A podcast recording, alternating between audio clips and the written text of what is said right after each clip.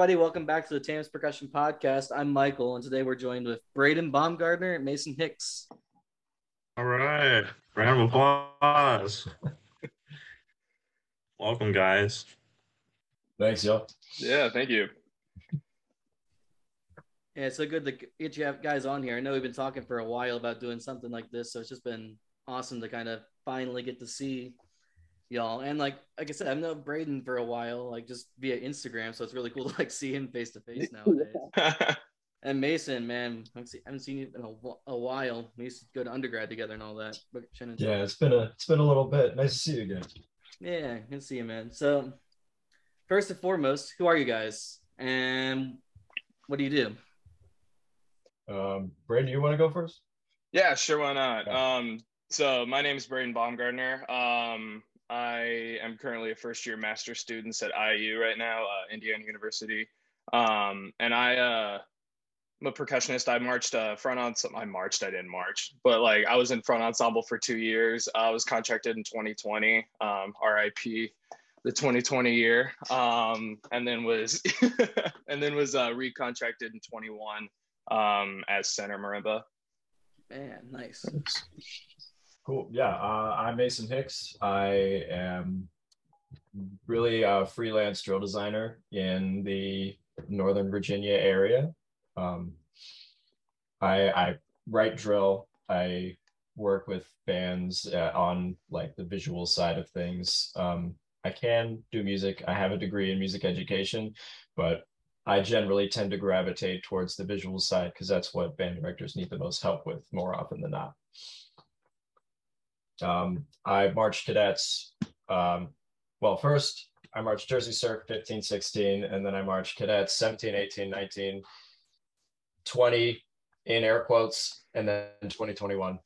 And now I'm on the visual staff at the cadets. Man, awesome. Yeah, that was gonna be my next whole question. How was your all's experience like marching? But you got that already. So good job. Check that one off.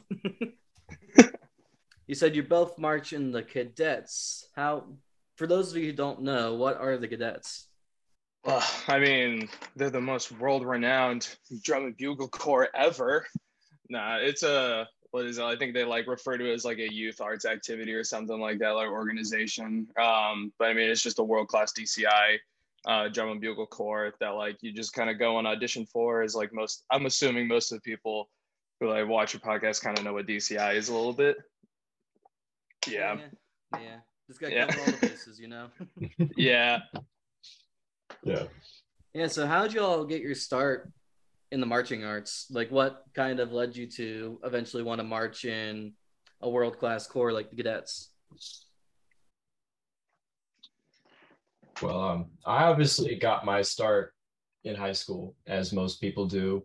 Um, I think 2013 was my freshman year of marching band, and um, I didn't like know what drum corps was when I like started out, and I didn't like figure figure out what it was until like my sophomore year. So one time, my band director, it was raining outside, so we couldn't rehearse, um, obviously because rain. So what we did was we we stayed inside and we sat down in the auditorium, and he just set up a projector and played some. Um, I think it was like Cavaliers 06 and 07 I, I was like, oh, that's really cool. Let me, uh, when I go home, I'm like, oh, let me look up some YouTube videos on what this is all about. Eventually, I like became obsessed, as everyone does. Um, and I went to my parents. I was like, hey, I heard about this thing called drum corps, and little did I know, but my parents are massive drum corps fans. They're just band nerds, um, and so they're like, "All right, we're signing you up." So that was like, I started uh, the summer after my sophomore year of high school is when I started marching at Jersey Surf, the ripe old age of 16 years old. And then obviously became kind of obsessed and continued marching for um, six and a half years. And here I am now, still involved in the activity, just on the other side of things.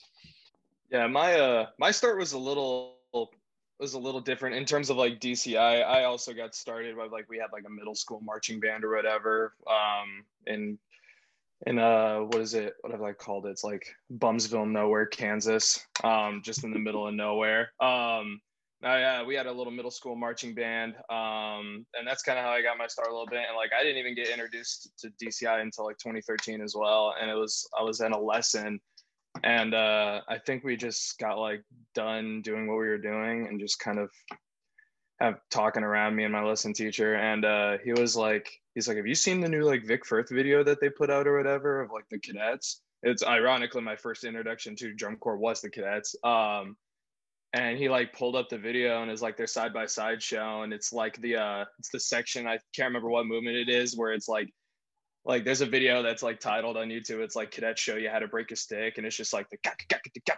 and just like i love that video inch dude yeah like full 15 inch like full extension of the arm and like he showed me that vic firth clip it was like the learn the music video or whatever and i was like hooked instantly and then like started watching Cavaliers 2013. Um, and then just that's kind of how I got my start into DCI a little bit. I actually never marched until like I never even thought about auditioning until 2020. I always kind of dabbled around the uh, I'm not good enough. I'll wait till next year. Little thing that a lot of people get themselves stuck into. It's just like, uh, oh, I haven't quite gotten my chops yet. I'm gonna wait another year, like build it up, and then I'll for sure go make a top 12 group.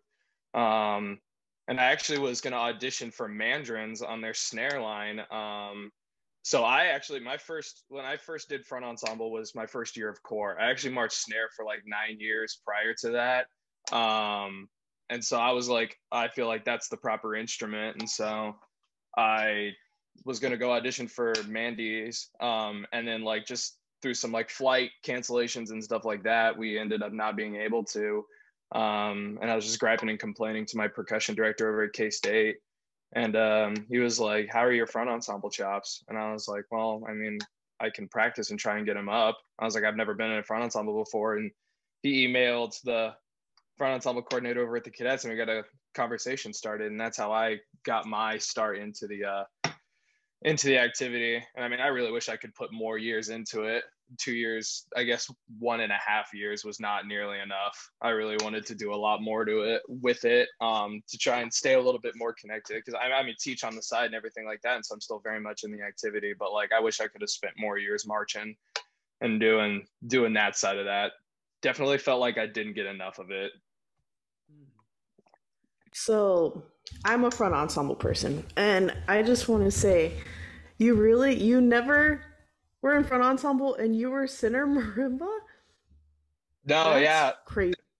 That's so, crazy. So the marimba was definitely like my favorite instrument to practice. Like that's kind of like that's what I want to do. And like I wanted I obviously kind of want to be a collegiate professor eventually, but like I definitely want to be like kind of like known for being a marimbist. And so I just I mean, I was I had some chops, but I'd never had like the technical just like ramming and like really high mallet high kind of like chops and stuff like that. And so that was completely brand new to me when i went to the first callback camp. That's that's really cool and extremely impressive. Um yeah. Uh i i have a question for both of you. So i'm i don't know either of you obviously so i just want to give you a little bit of background. Um i'm originally from texas uh and so you know down there marching band is like huge and so i had a lot of people that did drum corps and i mean we were all super interested in drum corps and so i've heard a variety of experiences and i was wondering if both of you could just give us your overall experience in corps uh, yeah so i mean obviously um, for myself personally to spend six and a half years doing drum corps I had a good time. Um, obviously, as with anything in like a stressful environment such as drum corps, you're going to have your ups and downs, but it's it's one of those things that you always just want to come back for more. The the nice part about drum corps is that everyone's there for the same reason. Like it's not like your your typical like your high school marching band or your college marching band. There's a lot of people there who are just there to have a good time they're just there like, oh, it's this something to do with my spare time, just hang out with some friends and you know, just vibe.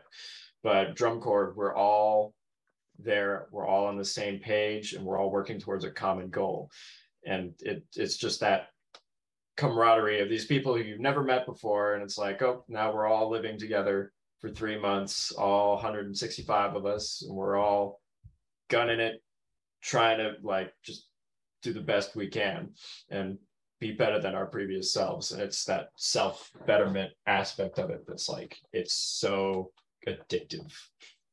There's always something you can improve on.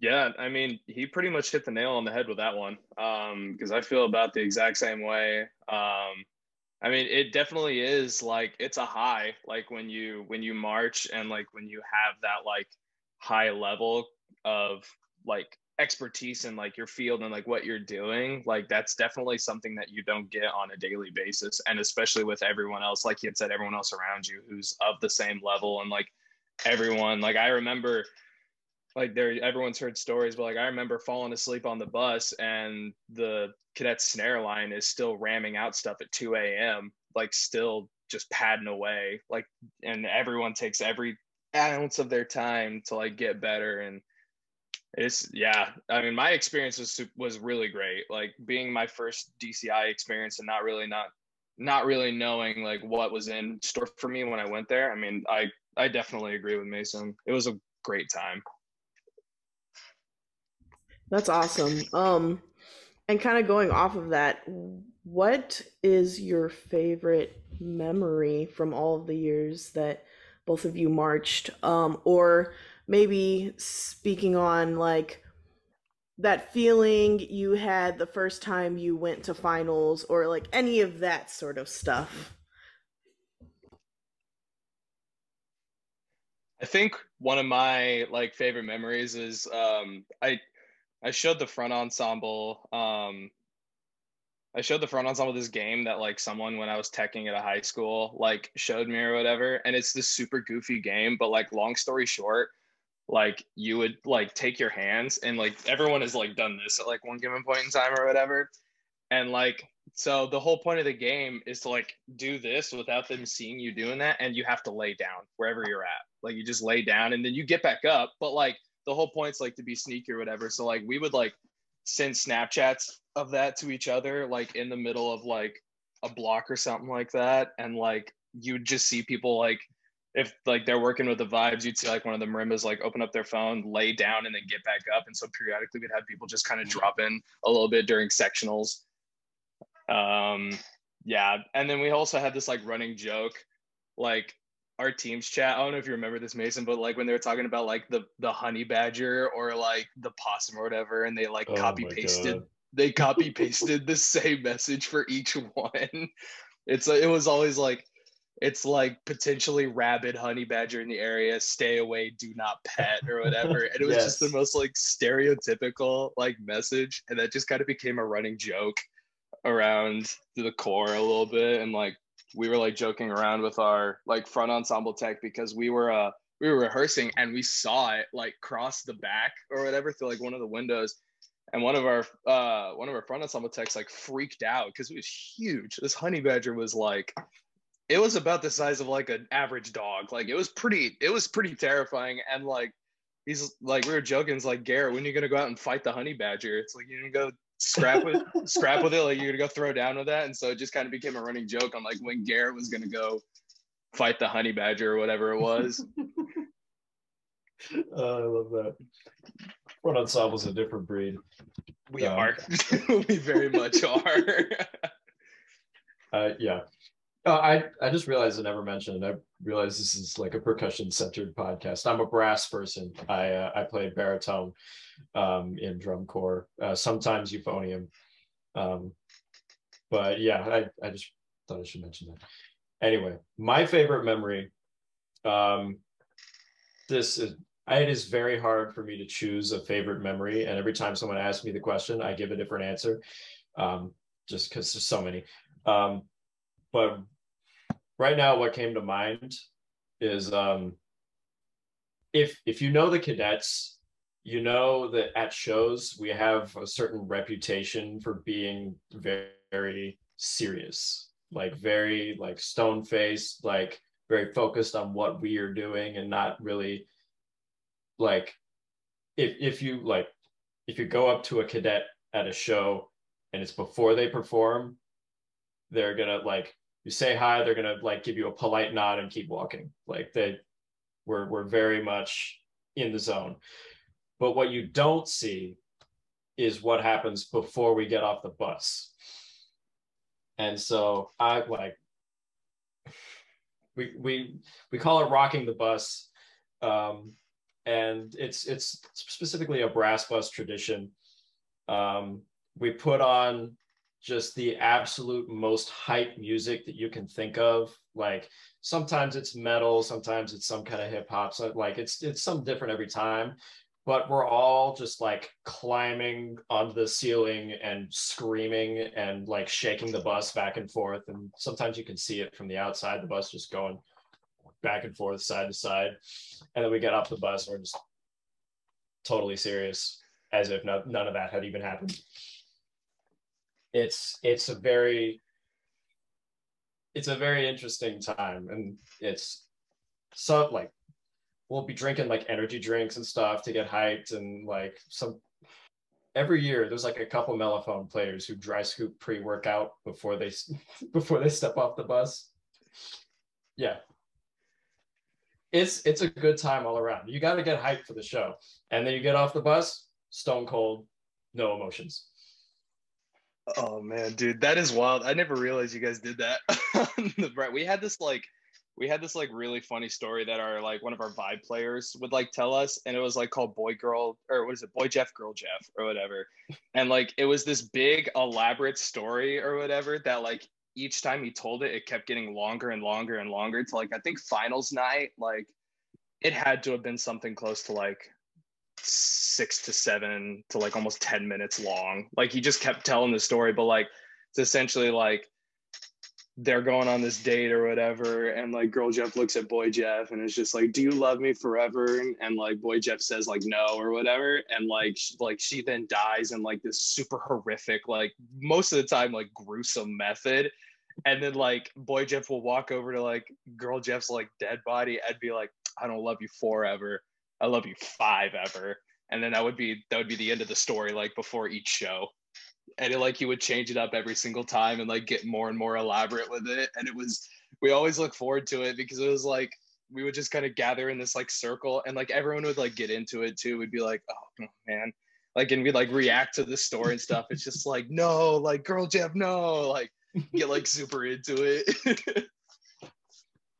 I think the color guard had like the weirdest we like oh, were on the color guard bus and they just had that's like that's like the time like when we were on the color guard bus where like the one time I was standing with my friend and we looked at each other and we're like, what is happening right now? Like there's so much and it's incredibly overwhelming.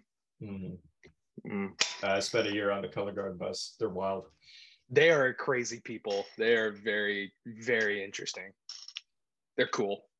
That's really funny. I love hearing these stories. It's very, very interesting. Um, the thing about rocking the bus that's hilarious uh that's that's really cool um so i kind of want to switch gears here completely um and i have a question so doing something for a couple months really just like mastering your craft and getting so good at something obviously makes you a better musician um and really good at what you do.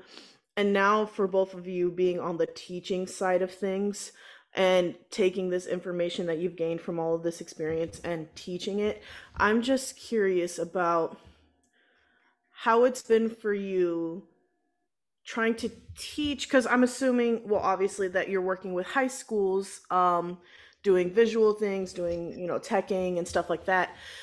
And you know with high schools you you expect um excellence. Like you want to push them to be great and you want to push them to do their best.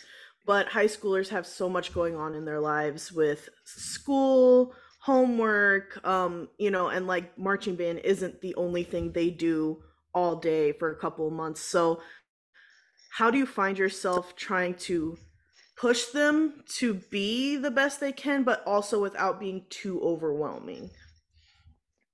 I think like the most important thing to remember with that is just teaching with empathy.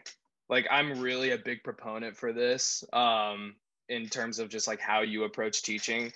Because like you come off of this like amazing experience of DCI and like immediately you just want everyone else to have this like experience as well. Like you want everyone else to experience that level of excellence. And I think the one thing I had to come to terms with is just like it's not everything's going to be that way it's like not everything's going to need that level of dedication and that level of like you can certainly strive for that and you can like you can definitely get there. There's these groups in like Texas and Indiana California um, that are just like really like next level groups um, that can achieve that and it's possible but i mean it is tasking it is hard. Um, so like one of the things that i always have to remind myself is that they're high schoolers. They've been playing for maybe five six years less than me and so they i did, shouldn't expect them to be at that same level that i just got to. And so that's kind of like i always try and like set up my students to start their journey where mine like ended. Like i want to give them that amount of like resources to be able to do that.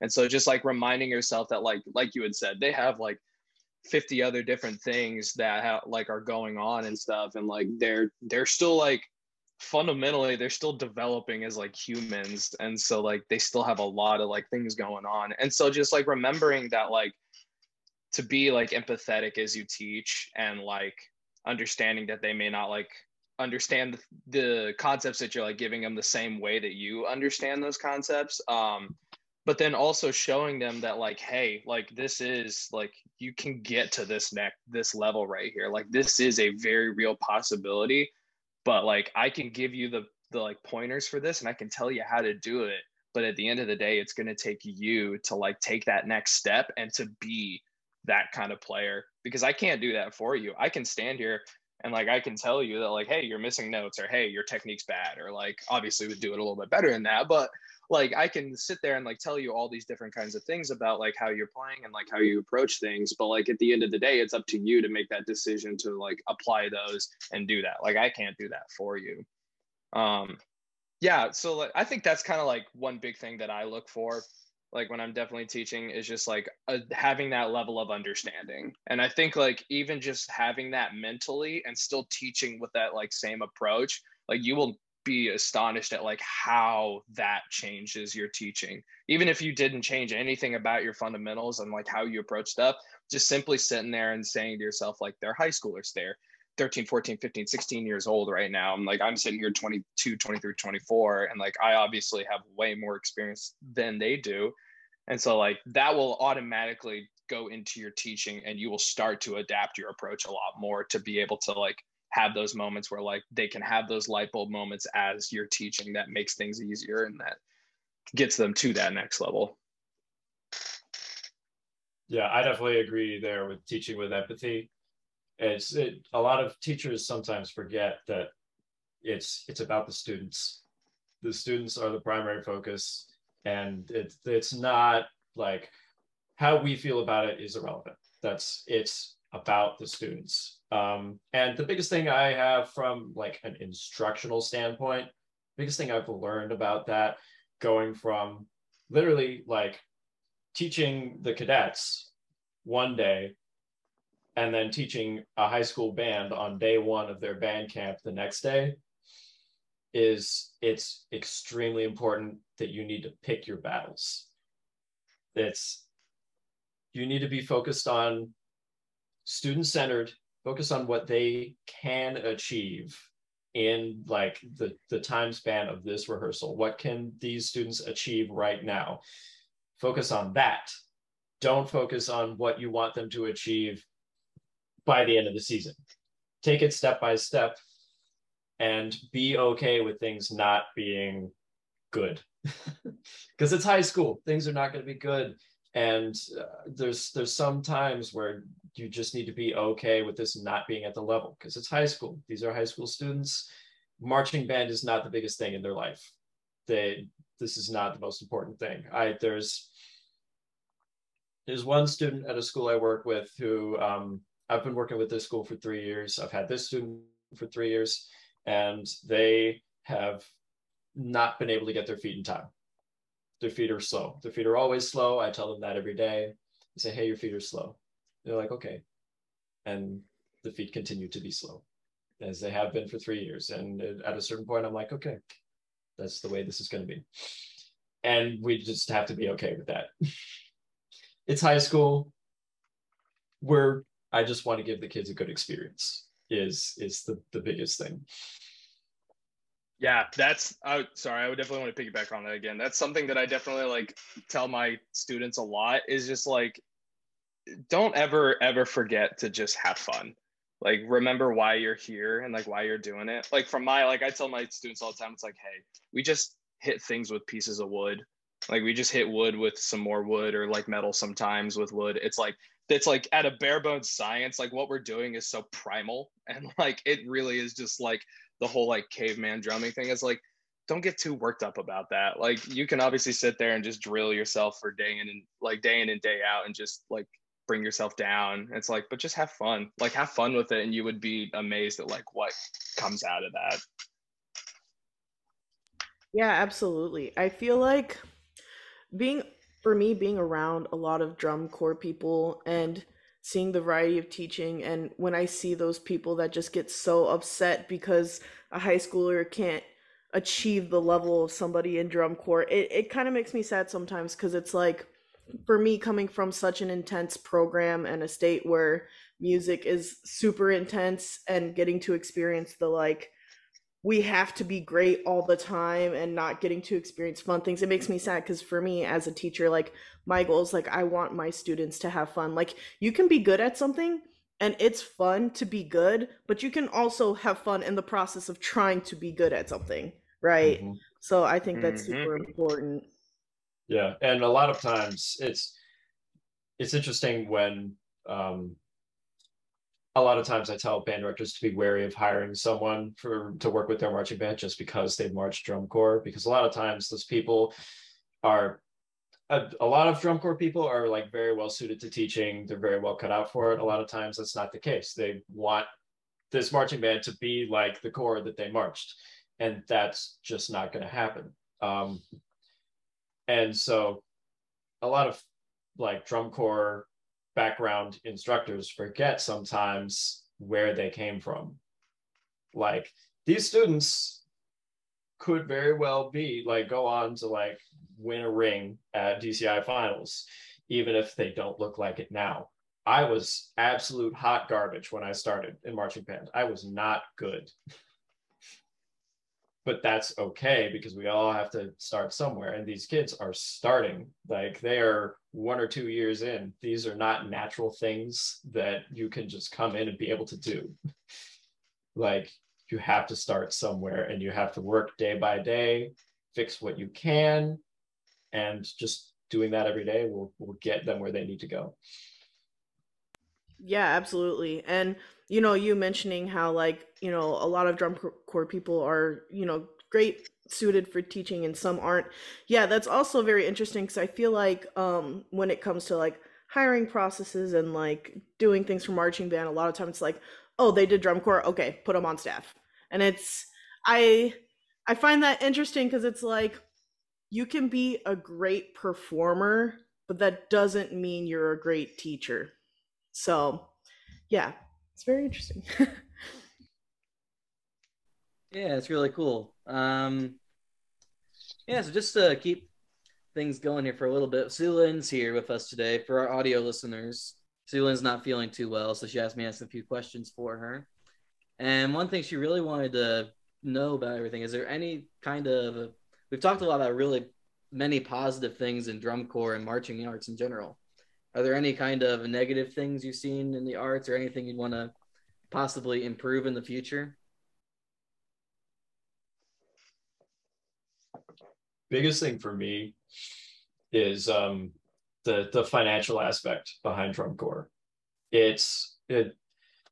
So when I first started marching, um, my very first year at Jersey Surf, it cost me the tour fees were like thirty two hundred um, and that that was like, okay, it's a hefty chunk of change, but it's like it, it it's it's worth it.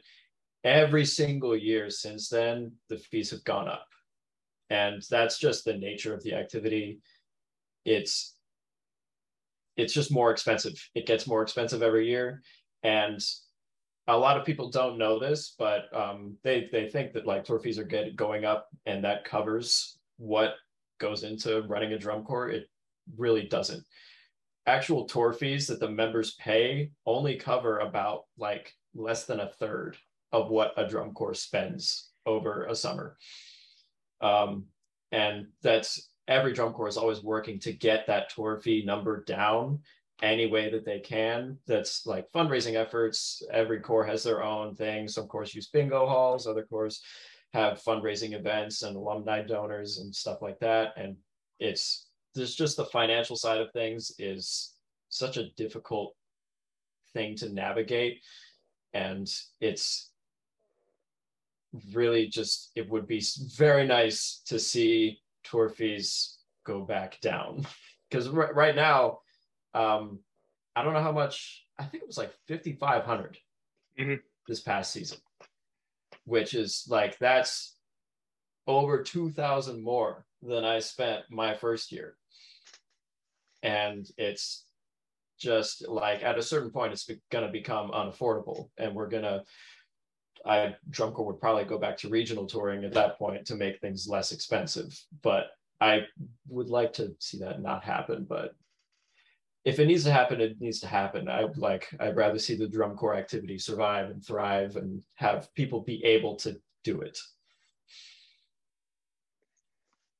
Yeah, I def- definitely agree with that as well. I think that's the besides obviously like the issues that have arisen through multiple like different corps and stuff that like are made aware throughout the activity like def- i definitely think the financial aspect of things is definitely one the biggest problem that doesn't get a lot of attention. Because like yeah it was like 5500 for him. It was 5000 for me when i marched when we marched in 21 and like i was able to get that money but like right now trying to pay for a master's degree and like uh trying to live up here i could kill for that 5000 right now. I would love to have that back right now. And not like saying that i regret my experience by any stretch of the imagination. I'm very happy that i did all of everything that i did um and it was very much money well spent. Um but it would definitely would have been nice to have that 5k around here. Um and then like something else that like doesn't really go talked about a lot um, and it could be beneficial to you or it can be very negative to you. Like i've seen people on both aspects of it. Um, i've seen people get screwed over by this and not. Is just like the connection aspect of like the corps. i don't think a lot of people realize like if you're like really connected and you like go the path like you will you could very well go from an open class corps to like blue devils in like three years. Like you can very much like climb that ladder very fast by just the corps that you choose to march and like the people that you choose to get in contact with which like isn't bad. But then i've had like i had a friend that was supposed to go march at blue knights um in i think it was like 2019 or whatever. Um and he was telling me um, that at the audition, like it was very obvious that he was a better player than the guy that he was going up against. Like he was telling me that the guy next to him was just ticking constantly and just wasn't able to stay with it. Um, but at the end of the day, he was the one that got contracted because of a prior connection that he had from an indoor group. And they're like, "Oh, we know you. Like like we know you and so we want you on here because we've you've marched you before. And so i feel like there's a lot of really great performers out there and really great musicians that don't get the chance to march because um because they like uh they just don't have those connections. Or even like age outs like 2020 was going to be my age out year and i was straight up told in like my like little one-on-one interview they were like yeah like because you were an age out, we weren't going to contract you. Um, but because you showed up prepared and like you had a great vibe and everything, like we wanted to have you on here. And like one of our old techs, like also didn't get contracted at like BD because BD doesn't take age outs, apparently, supposedly. Um, and so yeah, that's that's I've heard that from like a couple different people. So like it's it's making me think that potentially it's like true, but I don't know the validity behind that statement, so I wouldn't like roll with that one.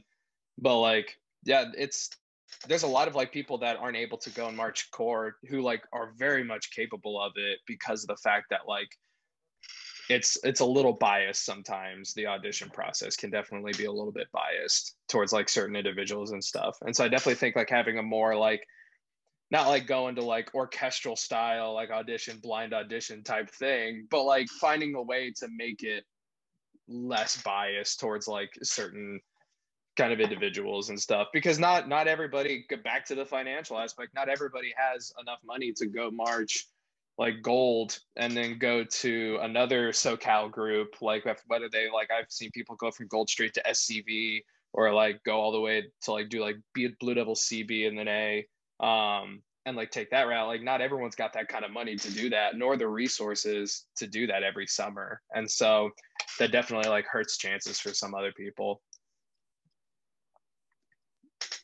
Yeah, absolutely. Um it is one of those things it's like it's not what you know it's who you know you know uh, i've also heard stuff about that which is just like really sad but um so i and yeah so lynn i was going that route um so i on the topic of like financial do you have any advice for somebody that wants to to get involved in drum corps but they don't have the money um like i I was interested in drum corps. I never got to do it because I personally never had the money to do it. Um and so I mean, young me didn't think of like the things that I could do to try to change that, but if you have any advice for anybody in that position, that would be great.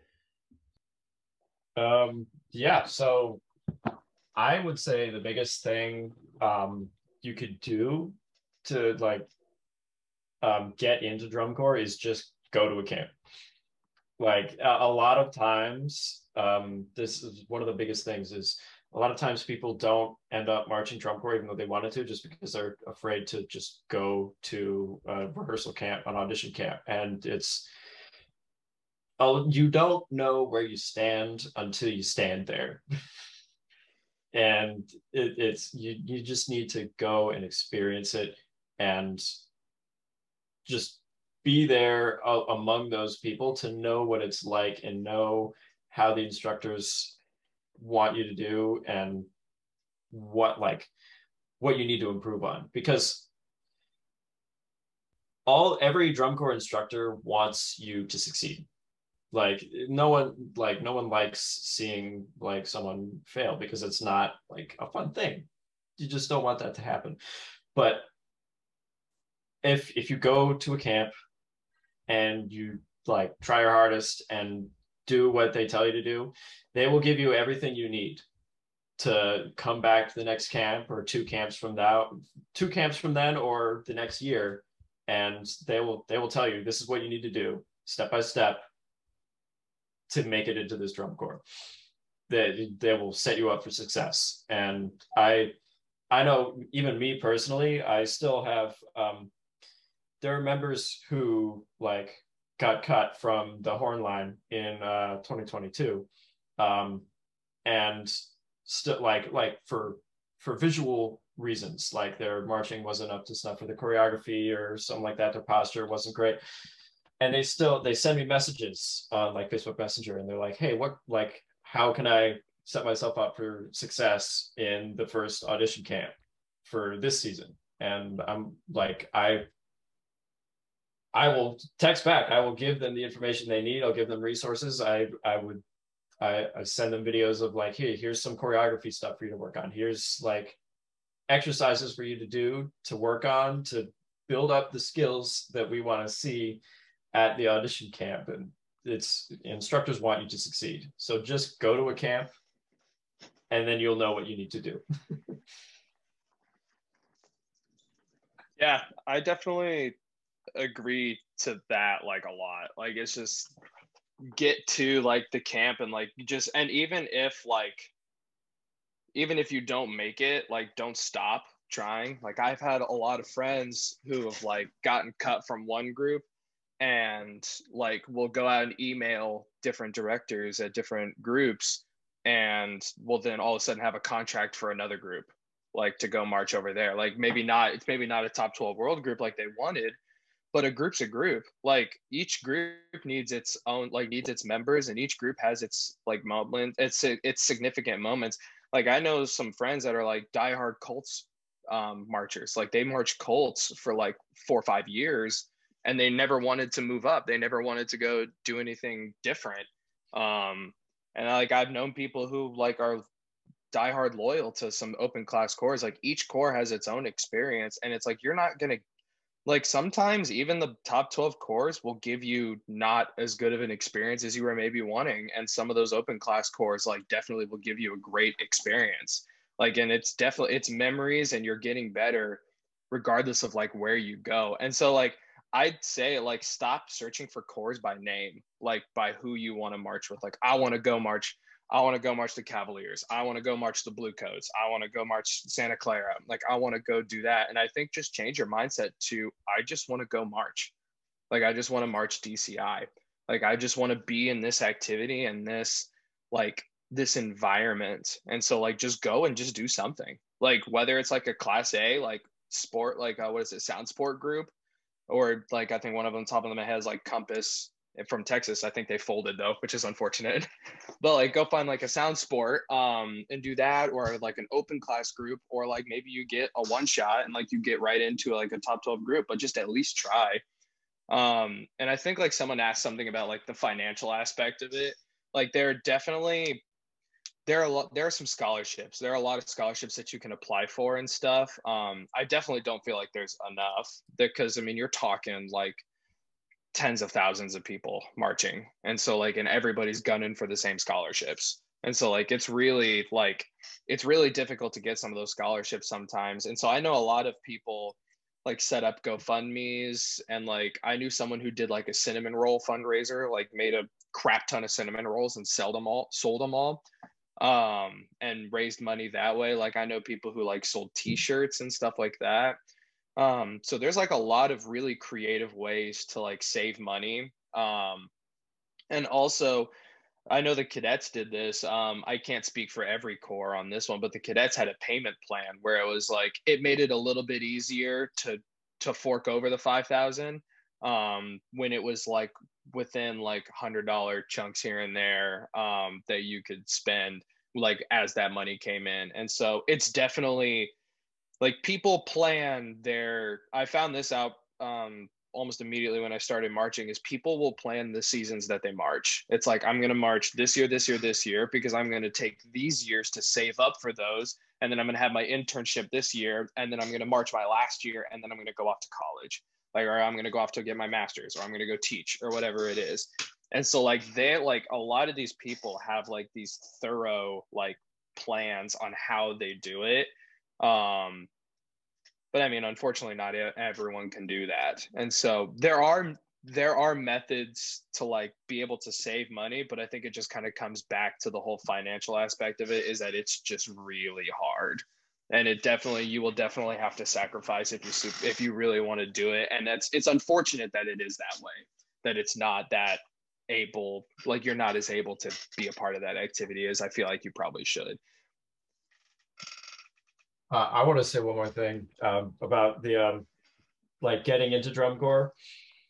Definitely, yeah. Don't be afraid to start small. I love what Braden was talking about there. Because um, obviously, I said I I marched two years at Jersey Surf, 2015 and 2016.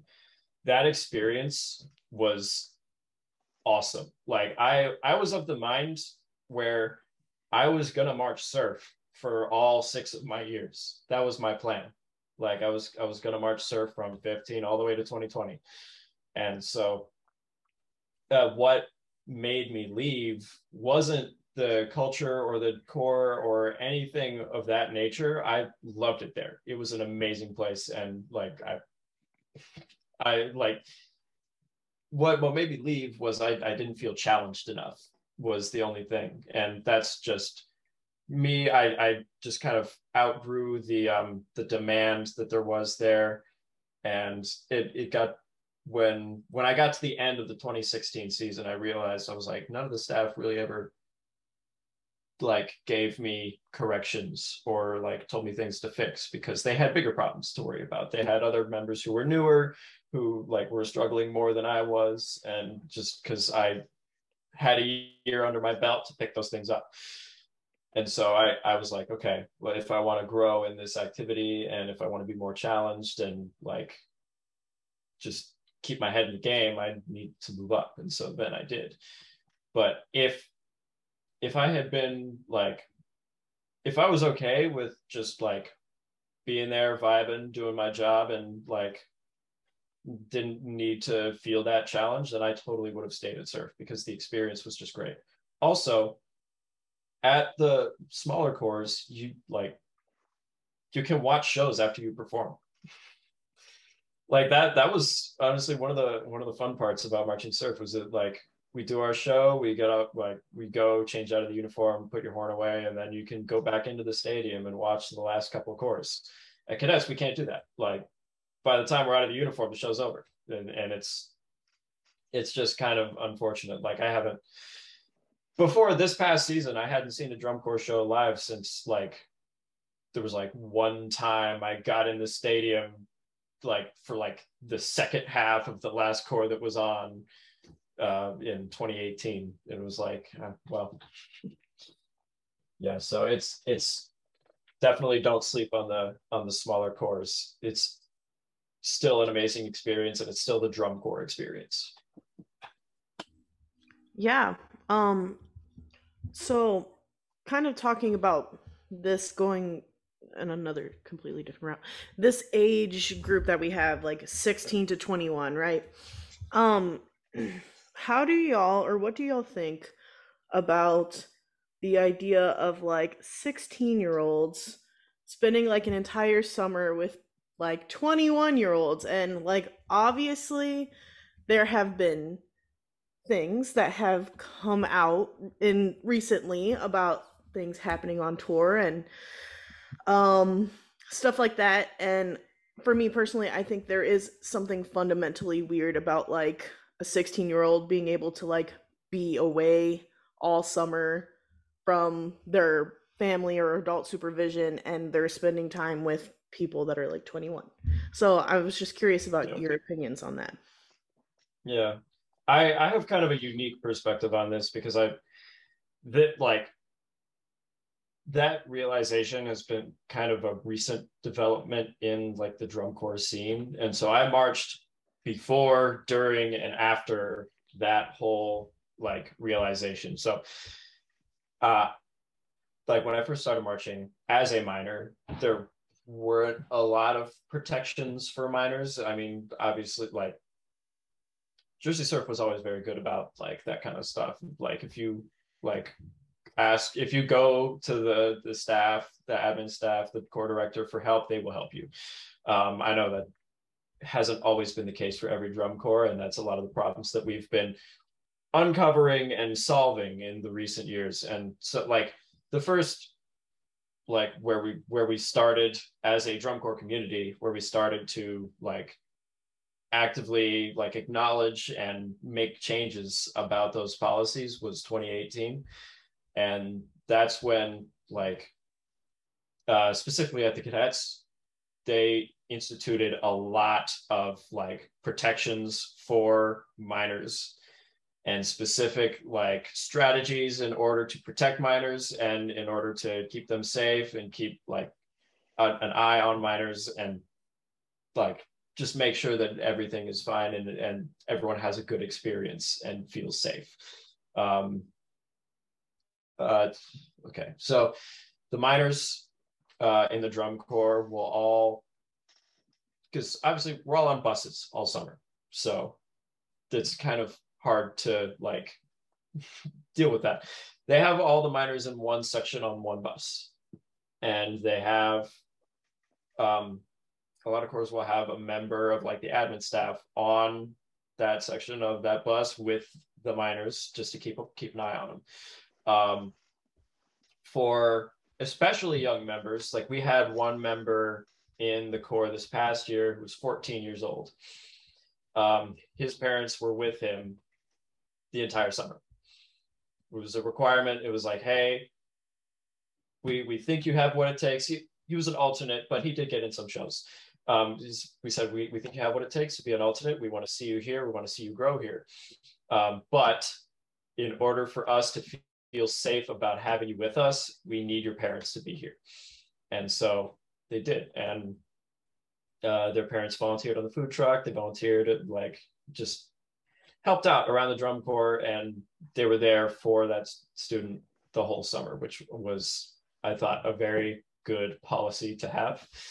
Um, and also a lot of times like we we very heavily encourage like minors parents to come and volunteer and be with their kid um, on tour. But yeah it's it's definitely having been through like the whole changing culture around that issue um, things are far far better. And i like because I know the cadets have been the topic of these discussions in the past. I would say the cadets are one of the safest drum corps that you could ever march at now at this point because of the um, when we had our whole thing in 2018 the the DCI itself put us um, they what was it called it was like probation or something and they had like a like a probation officer who would check up on us and be like hey are you following these policies? And we never had an issue with that because we took it seriously. And it like because we took it seriously now this is one of the safest places that you could ever march.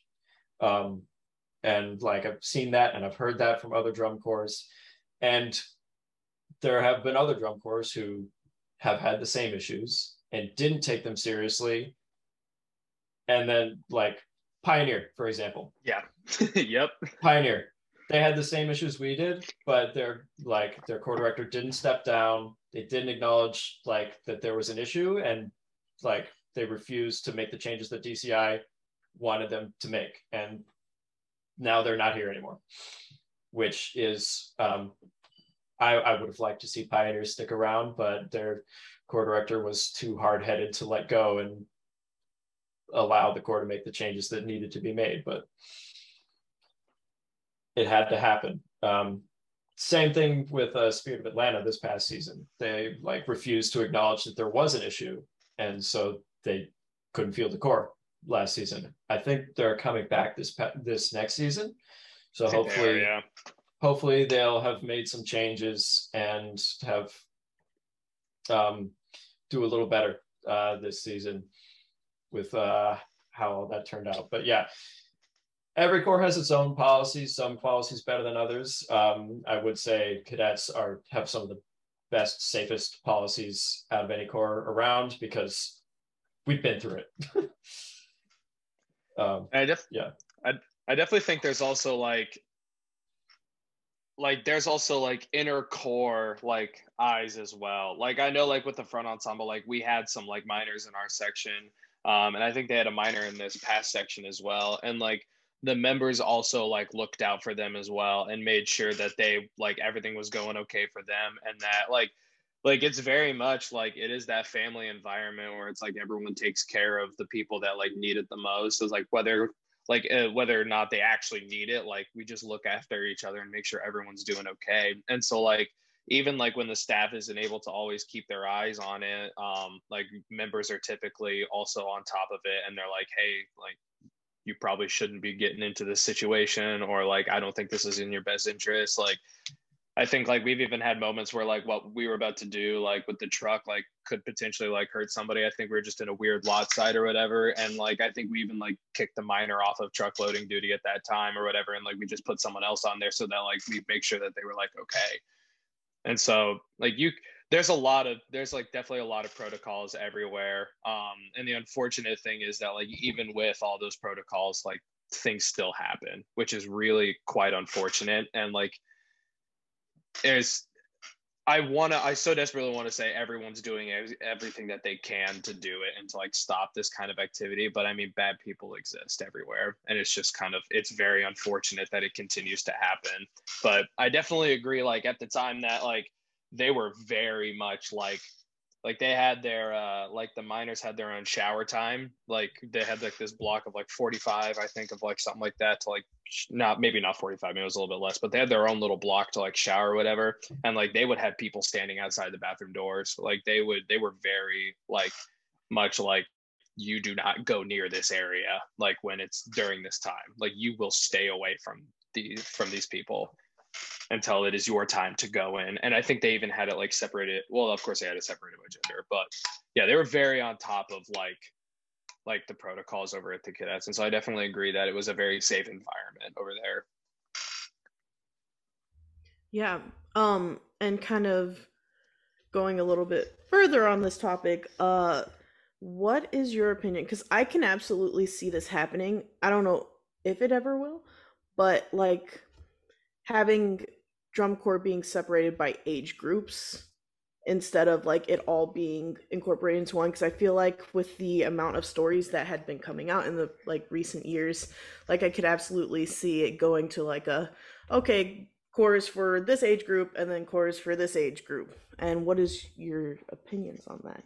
I definitely like I'm kind of a I definitely could be on board for that. I know that like groups like Shadow in uh, Wisconsin are like a high school group. Like that is a corps that is meant for high schoolers um, to go and get their first. I've had a couple friends go and march Shadow um, to get their start into into a DCI and like they're phenomenal musicians and so like there are definitely groups out there that are geared towards high school musicians and stuff and I definitely like I definitely think that would help a lot to have like some of the more like like maybe like some blend of like open and world class groups that are like made for like those ages and stuff and maybe like even have them compete in their own category or whatever. Like there's probably a lot that would go into that that would be a logistical nightmare probably for DCI but honestly like I think that would be a very beneficial thing for the activity. And I think for the long run you would see like a lot of these cases diminish. I think if we had more of that, and we would mm-hmm. probably it. I wouldn't say it would completely snuff it, but I feel like it would definitely make it extremely difficult for situations like that to happen again. Yeah, I I definitely see the uh, the the the trends. Um, I feel like we're heading in that direction already because I mean drum corps like like top six drum corps like the cadets and, and like other groups that uh, are, are at that level tend to um, if they accept people under the age of 18 it's generally like uh, unusual circumstances. Like oh this kid is like extremely good. So uh, we, we want to have them here. But then when they have those situations it's like okay we, we need to make sure that this this student is safe and we need to make sure that this student is taken care of. Um, so like really um, already the majority of the cadets, um, that's just my like my experience. I'm just talking about the cadets because that's what I know. Really, it's um, the vast majority of the drum corps is over the age of 18. Um, and it's really a group of like, I think like 10 to 15 um, people who are under the age of 18. And most of them are like 17 and turn 18 over the course of the summer. Um, and so it's it's very much heading in that direction already. Um, just because like you need these special considerations for minors um, and just, it's just kind of a logistical challenge in order to be able to deal with that. And it would kind of take some burden off if we just made if we just said hey this corps is for 18 to 21 and that's just the way it is and you know, for you, Mason, I'm also just curious, being like starting in the activity so young, what was it like doing that in your summers and then going back to school and participating in marching band at school? It was um it was interesting because um my my high school band was not great. Um just little little like like 30 person marching band in middle of nowhere, Hickville, USA. Um, and yeah, it was it was definitely interesting going from a world class drum corps and getting back home to um, marching band rehearsals. I remember, I remember like I would get headaches from the marching band rehearsals at home because it just like because it wasn't in tune. and so I wasn't used to hearing things that weren't in tune, and that it just made my head hurt all the time. And I was like, "Oh God, this sucks." but I had to change my mindset um, from like drum corps, everyone here is on the same page, like we're all trying to be the best that we can be, to marching bands. Most of us are just here to vibe. Um, and so it, little um, 16 year old me going back home to drum uh, to, to marching band after spending a season on tour. It was a bit of an adjustment period but i i figured it out. Some people don't figure it out and they get all ah i want this band to be like my drum corps. Ah and like a little try hardy but i luckily figured it out. I was like okay we're just we're just chill chill vibes. It yeah it was definitely like a um had to lower my standards quite a bit but yeah it was I can't speak times I can't speak to nearly that extent, but I definitely came back from my season and uh, had to teach at a. I was on what was called student staff at my old university, um, which was just like they would bring on students to be a part of staff or whatever. So I helped work with the drum line, and like, it's definitely known at like colleges that like if you if you come back like if you go march dci you come back one of two people. You either come back as a super chill person like as normal or like the dreaded like you come back and you're just the worst person to be around. And like it really does like give a bad rap for a lot of like dci people when like we're like guys like like we had a guy um who like marched Colt cadets for like three years or whatever. And he was a great, he was a great mellophone player, but like he just had that biggest ego about him. And I'm like, dude, this is not the place. I was like, we're just college people, like we're just college kids, like trying to have a fun time right now. Like this is not the place for you to be getting super uptight about everyone's eight to five right now or like how their body carriages and stuff because like most of these people are biology or like engineering majors like they play they they play trumpet or they like they march on the drumliner and they're in the color guard. This is their hobby. This is what gets them away from the monotony of their homework. It's like don't make this more homework for them. don't make it just worse than than it already is because they're like their degrees are hard and stuff like that. That's not what they're wanting to do. They're here to have a fun time and stuff. And so it's definitely quite the adjustment coming back from from something like that. Yeah, I was lucky enough to go to a college that didn't have a marching band um, which was the right choice because it, it, it, it, would have been that same situation. I would have been frustrated, just like, uh, I wish we were better, but I'm not going to do anything about it. Didn't marching band until now. Until now, they recently started one just this year. Marching Dukes, right? Oh, that's that's me. This is um. Oh, that's that's you. We're, we're talking about our uh, his oh. undergrad. Undergrad. Oh. They, just, they just got a marching band this past year and they're just starting to do some cool stuff. One of my friends from JMU is actually the drumline tech over there now for oh, like oh, nice. grad assistant, so it's really cool. I had nice. two really last kind of quick things. We got to wrap up soon.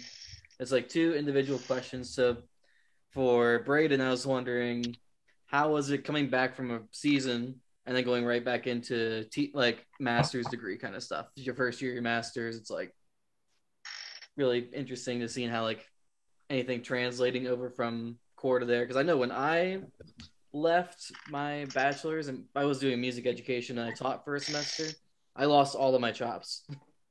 all of them, all gone. Bye bye. It happens so fast. It's so quick. If you don't use it, you lose it, you know? So how's yeah. it like actually being in a really intensive kind of place where you can practice a lot and kind of do that kind of stuff and going right into a master's degree?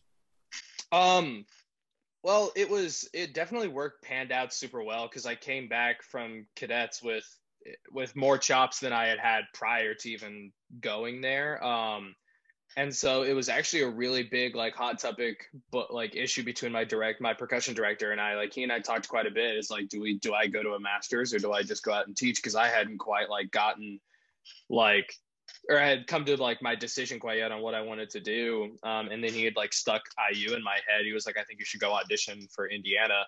Um, but like I just rode like I kept my I think for the first like month or so after like I came back, like my practice was very minimal. Like I actually did not touch a board for a while because I was pretty burnt out by the time I got back. Um, and I was like, I just kind of want to chill and vibe for a little bit.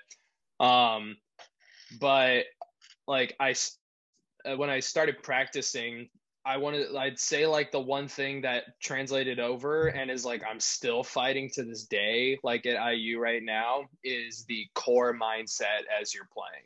Like which is like it's great to have that perfectionist mindset and like trying to strive to get to be the best you be because like in this field it is cutthroat. Like you have I'm like I thought it was cutthroat and now I'm having friends going out and audition and they're telling me, and it's like it is very cutthroat. And so you have to be perfect to like, I don't want to say you have to be perfect, but you got to be pretty dang close to like get a gig or get a position that you want.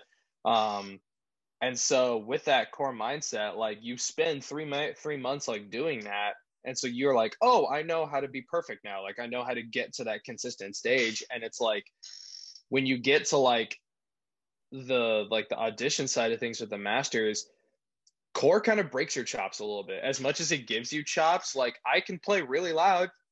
I lost all my musicality though. I lost all my like interpretation. I lost how to play a solo instrument. Like and i'm not saying that is like a bad thing whatsoever but you're just drilled for days on end just like just hammering notes and like full velocity sound. Like sound quality is a way of life. Like just that kind of mindset like everything has to be super clean to now like oh i have to play this like super cool piano piece and like or this piano piece that's like transcribed from marimba and it's like all over the board and it's like i can't sit there and just go like it all over because it doesn't sound good. It's like that's not how it's meant to be played. And so while like i still had the chops to be able to go and like that's eventually what made my decision. I was like, well, I have the chops now. I know that if I go and teach, I'm gonna lose them. So I might as well just ride this train and just go audition and just see what happens. And so just pick up solo that I had already learned or whatever, and then go and audition um, for for a group. Um, and uh, or for a group, I should say, a studio now, still in the DCI mindset. Uh, go and audition for like a studio. Um, but yeah, like I'm still like battling to try and find like that musicality, and like we're getting there, we're getting there bit by bit. But it definitely like broke it out of me a little bit. That's like one of the negative things that like definitely came from drum corps is that I just kind of lost all my sense of just how to be like a really good solo musician which is like now that now that I'm like really into it now it's just like it is hard it's hard to get that back because you're just drilled constantly on like how to be clean and how to play evenly and stuff like that. Um, but like it was literally, and I think that's I got like super burnt out like the first semester I came back because like I didn't I didn't want to practice because I spent three months at, at DCI, um, and uh like I spent three months in DCI and then like coming back and now prepping for auditions now, it's like more music that I have to learn. And I'm just like forcing myself to learn it. Like it's just like I don't want to do this right now. Like like I just kind of want to be done with everything that's going on. And so like to get yourself back into that mindset again of just like every minute detail needs to be like worked out and stuff, like it was definitely very like draining mentally. But but I definitely like it definitely worked out and it definitely was like it was a like a solid choice and like it it was for the better. Like that semester sucked so that like i could be in a much better position now. Like i forced my way through like a crappy semester so that i could get to the point where i am now where like i'm i'm having a great time and like being in a master's still very hard. Master's degree is still very difficult but like as as you could probably know tell um like it's very difficult, but like I am in a much happier place right now where I'm at than uh, than I was at K State. Not saying anything bad about K State. I absolutely loved my time there. Absolutely loved the five years that I put into that university. Um, but like there were definitely times where it was really it was really tough, and it was just like always trying to get to that final goal. Yeah, um, I just wanted to jump in really quick and say, I mean, I didn't come from like a drum corps level, but doing like Texas marching band for four years, being in front ensemble, and then going to college and my professor being like you don't have to play like that. Like stop. You don't have to do that. It doesn't have to be that technical. You can relax. You can be expressive. And i really found myself my first year i mean first of all having not unlearning what i did but like learning a different way of playing in a different technique. And i'm like this is weird. Like you know oh yeah. and getting oh yeah.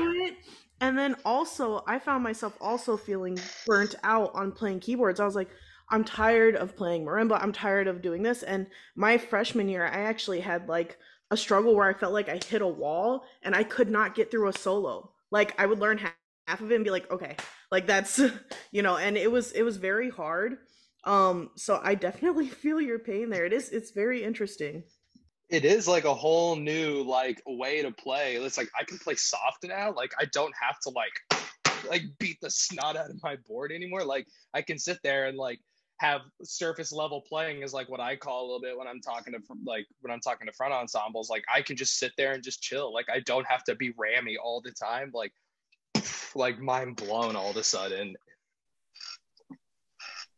Oh man, that's awesome. Thanks for sharing that. I know I never did drum corps kind of stuff. I don't I marched like quads in high school, you know, that kind mm. of idea. So it's just neat to hear that perspective. I had one more quick thing from Mason. So you mentioned you are now teching over at Cadets. You work you work for the visual staff. How's the transition from like member to staff kind of affected your approach to the corps? It's um it's definitely interesting um, because I in a normal situation most of the time like a drum corps won't hire someone the year after they age out. Uh, it's it's kind of a special case situation, um, and that's that's for good reason because I've like the weird thing about it was I was teaching people I was marching with the year before. Um, and so I had to kind of like put up some boundaries with those people and be like, hey, I know we I know we were we were chums uh last season. We could still be that way, but like there's gotta be a level of professionalism. Um and so that was an adjustment, but like I didn't have any problems with it uh, for the whole season. But um, the biggest adjustment I would have to say is that um, it's it's so like drum corps as a member is very physically draining. Like obviously you're out there, you're taking thirty thousand steps a day, you're burning six seven thousand calories. It's just very physically taxing. From the staff side, we're not doing all that running around, but it's very mentally taxing. Um, like I found I was way more tired as a staff member than I ever was as a like marching member. Um, like every like every brass block, because I wasn't needed during brass block when they were standing still warming up in the circle. So I would I would go inside take a nap because I was like, oh, I'm beat. Um, it uh, it's definitely a very interesting switch because it's it's way more like just thinking way more as as a member you just do. Like you just it's muscle memory. You're just doing exactly what the staff tells you to do. You don't have to think about it. As a staff member you're constantly assessing you're constantly looking. You're like okay I, I see that like this group of people is doing this thing wrong. How do i fix that in a way that is constructive to them and like doesn't make them feel like I'm yelling at them and all that fun stuff. Um, it's definitely a very interesting switch. And also um, as as like a like a marching member of the drum corps, a lot of times you're more worried about yourself than anything else. It's like, oh, how like how can I get better? How can I do this thing better? Um, or even like more selfish things. I'm really hungry. When is lunch? Stuff like that. As a staff member, I'm I, like I'm not really ever thinking about myself. I'm thinking like, how do I set these members up for success? How do I teach this in a way that will make it make sense to them? And how do I teach these like a lot of one of the biggest things that I've been trying to figure out um, lately as an instructor is how to teach students how to think about things in the way that I want them to think about it. Because that's a very it's a very meta thing to think about. Um, think so it, like because uh, a lot of the times uh, I like even at cadets I would just be like I would teach a concept, I would give them all the information that is required of them, like everything they need to be successful, but they still wouldn't do it. And so I've like been it's strategizing. There's a lot more strategizing. I'm thinking, how do I teach them how to think about this so that they can actually do it and achieve it at a high level and do simultaneous responsibilities and simultaneous responsibilities over long phrases and just thinking about things in a way that will set them up for success and like kind of molding their brains. I'm getting better at it. I've been experimenting a lot with my high schools. Um, and that's that's another thing as a staff member. It's a lot of like you go home, you work with your high school groups, you experiment. You're like, okay, what works here, what doesn't work here? And then you take that to the corps and you're like, okay, this is what I learned over the fall season, and here let, let me throw it at these um, much higher level achieving students and older students and more mature students. It's like throw this to them and see what they do with it. Um, it's very much like a trial and error process, and it's I have to be a lot more okay with failing as a staff member. Like as a member, it was like, oh, my steps were too big there. Let me fix that. And I'll just fix it the next rep. It's like it's a lot harder to get better at teaching than it is to get better at doing. That yeah. That's really the thing about teaching though. It's and I think that's what makes it so exhausting is just like they're not understanding this concept when I explain it this way or this way or this way. So now I need to go back to the drawing board and I need to think of a different way of presenting information and mm-hmm. just like it's always like as a teacher it's such a bad feeling when you like present something and you just get like the blank stares and they're like I have no idea what you're talking about and then it's like okay. like back to the drawing board got to figure out another way. So yeah, absolutely. The blank stare is my worst enemy. Ugh. you get it so often in high school like say something and like say do you understand they're like oh like oh okay back to the back to square one my favorite thing is when you say that and they're like yeah yeah yeah and then you watch them that next rep and they don't do it and it's like dude like i literally I literally just told you to do that. Like, and you just you said you had it, and then you didn't do it. Like, what?